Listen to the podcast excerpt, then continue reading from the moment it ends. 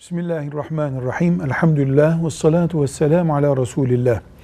Kur'an-ı Kerim'in yazılı olduğu kitap şeklindeki dökümana Mushaf adı verilir.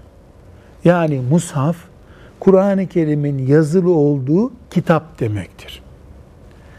Bu Kur'an-ı Kerim'in Arapça aslının yazılı olduğu Mushaf ismini verdiğimiz kitaba, küçük çocukların ve hafızlık yapan çocukların dışında Müslümanın abdestsizken tutması caiz değildir. İlla abdestsiz tutacak öyle bir zorluk varsa, eline bir mendil, peçete gibi bir şey alarak onunla tutup elini Mushaf'a temas ettirmemelidir.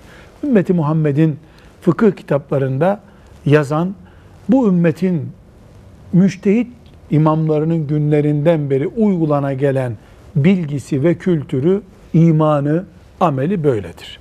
Elhamdülillahi Rabbil Alemin.